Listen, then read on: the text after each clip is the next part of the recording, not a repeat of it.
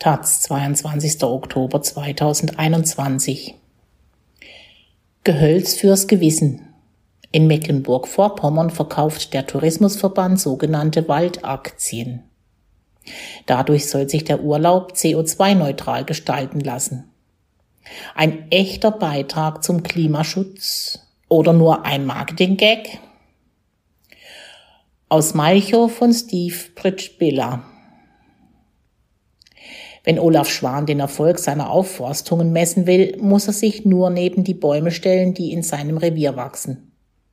Vor zehn Jahren hat der Förster die ersten Traubeneichen im Mecklenburg-Vorpommerischen Malchow in die Erde gesetzt. Heute sind die meisten einen Kopf größer als er.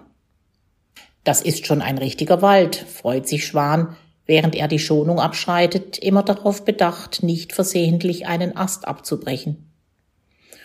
Über 100.000 Bäume sind es inzwischen. Traubeneichen, Winterlinden, Lärchen, Roteichen, Flatterulmen. Und das ist erst der Anfang. In den nächsten zehn Jahren soll sich die Anzahl noch einmal verdoppeln. Es ist Ende März. Rein optisch sieht der Wald, den der Revierförster inspiziert, noch ziemlich trostlos aus. Kahle Stämme, keine Blüten, vertrocknete Blätter aus dem vergangenen Herbst. Doch der Eindruck täuscht. Von der Wühlmaus bis zum Wildschwein tummeln sich unzählige Lebewesen in dem 19 Hektar großen Areal. Waldameisen krabbeln über den sandigen Boden, der von der letzten Regenperiode noch feucht ist. Ein guter Jahresstart in Zeiten, in denen die Sommer immer trockener und heißer werden. Der Wald in Malchow ist ein besonderer Ort. Er existiert nur deshalb, weil Privatleute und Unternehmen dafür bezahlt haben. Sie haben eine Waldaktie erworben, mit deren Hilfe das Land Mecklenburg-Vorpommern neue Bäume pflanzt. Waldaktien sind keine echten Wertpapiere, sondern ein symbolischer Beitrag zum Klimaschutz. Für alle 10 Euro, die jemand spendet, schafft das Land 5 Quadratmeter Wald. Auf diese Weise soll man, ähnlich wie es bei Flugreisen angeboten wird, die eigenen CO2-Emissionen ausgleichen können. Ausgedacht hat sich das Modell der Tourismusverband. Dieser geht davon aus, dass eine vierköpfige Familie während ihres Urlaubs rund 200 Kilogramm CO2 freisetzt, wenn sie per Auto anreist, im Hotel übernachtet und den üblichen Freizeitaktivitäten nachgeht. Immer noch deutlich weniger als beim Flug nach Malle, aber eben auch mehr als bei einer Fahrt mit dem Zug. Die Waldaktie soll nun Abhilfe schaffen. Neues Holz bindet CO2, speichert Wasser und das tut Not in Deutschlands waldärmsten Bundesland, das in den letzten Jahren verstärkt von Dürren heimgesucht wurde.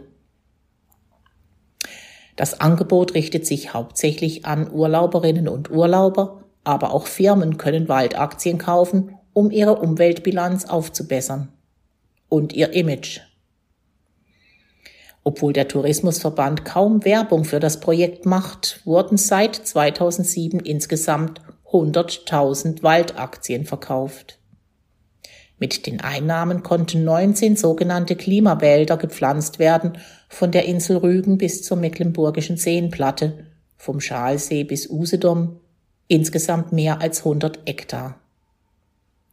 Laut Landeswaldgesetz dürfen durch die Waldaktien keine Projekte umgesetzt werden, die ohnehin geplant waren.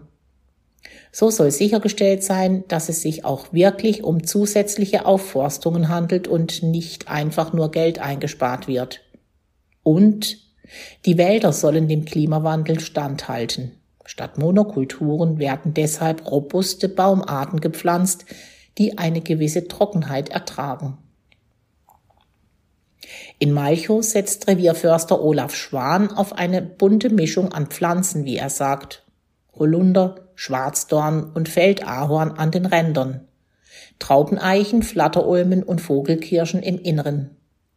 In Zeiten, in denen gerade keine Pandemie grassiert, kommen Kindergartengruppen vorbei, um beim Pflanzen zu helfen. Zudem gibt es regelmäßige Pflanztage, an denen sich die Waldaktionäre ihr Investment aus der Nähe ansehen können. Doch nicht nur Touristen, sondern auch Einheimische haben ihre Freude an dem Gehölz.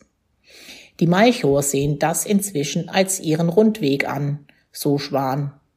Der zweieinhalb Kilometer lange Pfad führt vom Wanderparkplatz aus an den Jungbäumen vorbei.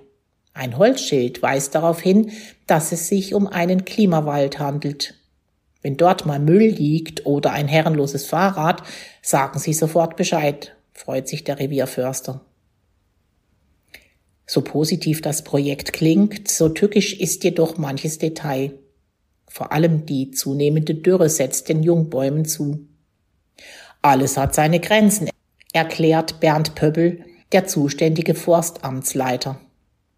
Wir hatten jetzt zwei Extremsommer hintereinander, in denen die Temperaturen über 40 Grad lagen. Da haben mir die Bäume richtig leid getan. Zusätzlich schaden Mäuse den jungen Trieben. Im Schnitt gehen 10 Prozent der neu gepflanzten Bäume wieder ein. Immerhin hat das Land für solche Fälle vorgesorgt. Klimawälder, die durch Trockenheit, Schädlinge oder Orkane zerstört werden, forstet das Land mit eigenen Mitteln wieder auf. Während die Verantwortlichen von ihrem Projekt voll und ganz überzeugt sind, kommen von außen kritische Stimmen. So räumen Naturschutzverbände wie der Bund zwar ein, dass Neupflanzungen ein probates Mittel sind, um dem Klimawandel entgegenzutreten, aber wie viel Kohlendioxid am Ende wirklich gebunden wird, kann man gar nicht genau sagen, kritisiert Corinna Zwielag, Geschäftsführerin des Bund in Mecklenburg-Vorpommern. Schließlich gingen viele der Neupflanzungen durch die extreme Trockenheit kaputt. In den kommenden Jahren wahrscheinlich noch mehr als bisher. Darüber hinaus sieht sie grundsätzliche Probleme. Seit Jahren steigt die Zahl der Übernachtungen in Mecklenburg-Vorpommern. 2019 vor Corona auf den bisherigen Höchstwert von über 34 Millionen. Gleichzeitig hat sich der Anteil der Urlauberinnen und Urlauber, die per Pkw anreisen, in den vergangenen zehn Jahren kaum verändert. Er liegt immer bei knapp über oder unter 80 Prozent. Eigentlich müsste man den Leuten für eine Bahnfahrt eine Waldaktie in die Hand drücken, sagt Zwielack. Dafür mache der Tourismusverband aber kaum Werbung. Auch sonst zeige die Landesregierung eine fragwürdige Doppelmoral. Einerseits würden neue Klimawälder gefeiert, andererseits zerstöre man existierenden Wald. Seit Jahren kämpfen wir gegen ein neues Gewerbegebiet an der A14, berichtet Zwielag. In dem Areal in Südwestmecklenburg sollen 130 Hektar Wald abgeholzt werden. Das ist mehr als die gesamte Fläche, die durch Waldaktien gepflanzt wurde, schimpft die Naturschützerin. Wenn man den Klimaschutz ernst nähme, dürfte man gar nicht mehr roden, schon gar nicht in einem waldarmen Bundesland wie Mecklenburg-Vorpommern. Spricht man die Verantwortlichen auf diese Kritik an, reagieren sie durchaus mit Verständnis. Die mangelnde Werbung ist ein Wunderpunkt, räumt Thorsten Permin, der zuständige Referatsleiter im Landesumweltministerium, ein. Bislang habe man die Waldaktie ausschließlich über einen Online-Shop vertrieben. Dies werde sich aber zunächst deutlich verbessern. Wir sind aktuell dabei, im Ministerium eine Geschäftsstelle zum Thema Öko-Wertpapiere einzurichten, erklärt Permin. So will man die Angebote in Zukunft besser kommunizieren. Und die zusätzliche Kritik. Es ist richtig, dass Kompensationsmöglichkeiten nicht zu dem Gedanken führen dürfen, dass alles machbar ist, weil es ja kompensiert werden kann, erwidert der Referatsleiter. Er sagt aber auch, übertragen auf den Tourismus bedeutet dies genau genommen nicht zu verreisen. Die Waldaktie sieht er deshalb als Kompromiss. Nicht perfekt, aber immer noch besser als gar nicht zu kompensieren und trotzdem mit dem Auto anzureisen. Dass das Land einerseits Wald aufforstet und an anderer Stelle fällt, mindert aus seiner Sicht den Wert der Waldaktie nicht. Man müsse eben die Instrumente nutzen, die es gibt. Aber taugen sie nun etwas, diese Instrumente? Hierzu gibt es in der Tat sehr unterschiedliche Auffassungen. Sagt Stefan Schaltegger, Professor für Nachhaltigkeitsmanagement an der Leuphana Universität Lüneburg. Aus seiner Sicht tendiert jede Seite dazu, die eine halbe Wahrheit zu betonen. Schaltegger weist vor allem auf zwei Punkte hin. Zum einen müsse es sich um Wälder handeln, die nicht ohnehin gepflanzt werden, was bei den Waldaktien also gegeben ist. Zum anderen dürften Bäume erst ab etwa drei Jahren in die Klimabilanz eingerechnet werden, weil sie vorher kein CO2 binden, was bei Waldaktien nicht geschieht. Grundsätzlich rät der Nachhaltigkeitsforscher dazu, lieber überzukompensieren, also mehr zu pflanzen, als die Zertifikate vorsehen. So können Unsicherheiten, zum Beispiel im Falle eines Waldbrands, gepuffert werden. Was unwiederbringlich zur nächsten Frage führt. Bringt das Ganze überhaupt etwas oder sind Aufforstungen am Ende nur ein Tropfen auf den heißen Stein? In der Wissenschaft wird diese Frage seit einigen Jahren lebhaft diskutiert. Vor zwei Jahren untersuchten Forschende der Eidgenössischen Technischen Hochschule Zürich, ETH, ob sich der Klimawandel mit Hilfe von Neupflanzungen stoppen lässt. Das Ergebnis der Studie? Es ginge, aber nur in einem gigantischen Ausmaß. Um nennenswert Kohlendioxid aus der Atmosphäre zu filtern, müssten weltweit etwa 900 Millionen Hektar Wald gepflanzt werden. Das entspricht in etwa der Fläche der Vereinigten Staaten. Mit ein paar Klimawäldern in Mecklenburg-Vorpommern wäre es demnach also nicht getan. Doch auch die ETH-Studie selbst rief Kritik hervor. So bezeichnete der Agrarwissenschaftler Eike Lüdeling von der Uni Bonn das zugrunde liegende Modell als viel zu undifferenziert. Die Schweizer Studie sehe Aufforstungspotenzial in Gegenden, die dafür überhaupt nicht geeignet seien. Lüdeling spricht vor allem die starke landwirtschaftliche Nutzung vieler Gegenden an. Wo soll da noch Wald entstehen? Darüber hinaus sei es an vielen Orten schlicht zu kalt oder zu warm, um schnell einen neuen Wald heranzuzüchten. Die enorme Dimension des Aufforstens, laut ETH müsste der weltweite Waldbestand um 25 Prozent wachsen, hält Lüdeling schlicht für nicht machbar. Auch seien die Kosten enorm. Das Umstellen unseres Energiesystems wäre weitaus günstiger, sagt der Professor. Schon heute lösen ambitionierte Aufforstungsprojekte nicht selten Konflikte aus. So kommt es im indischen Bundesstaat Telangana seit einigen Jahren zu Zusammenstößen zwischen der lokalen Bevölkerung und Bediensteten der Forstbehörde. Während die Regierung aus Klimaschutzgründen Setzlinge pflanzt, sprechen die Einwohner von Landraub.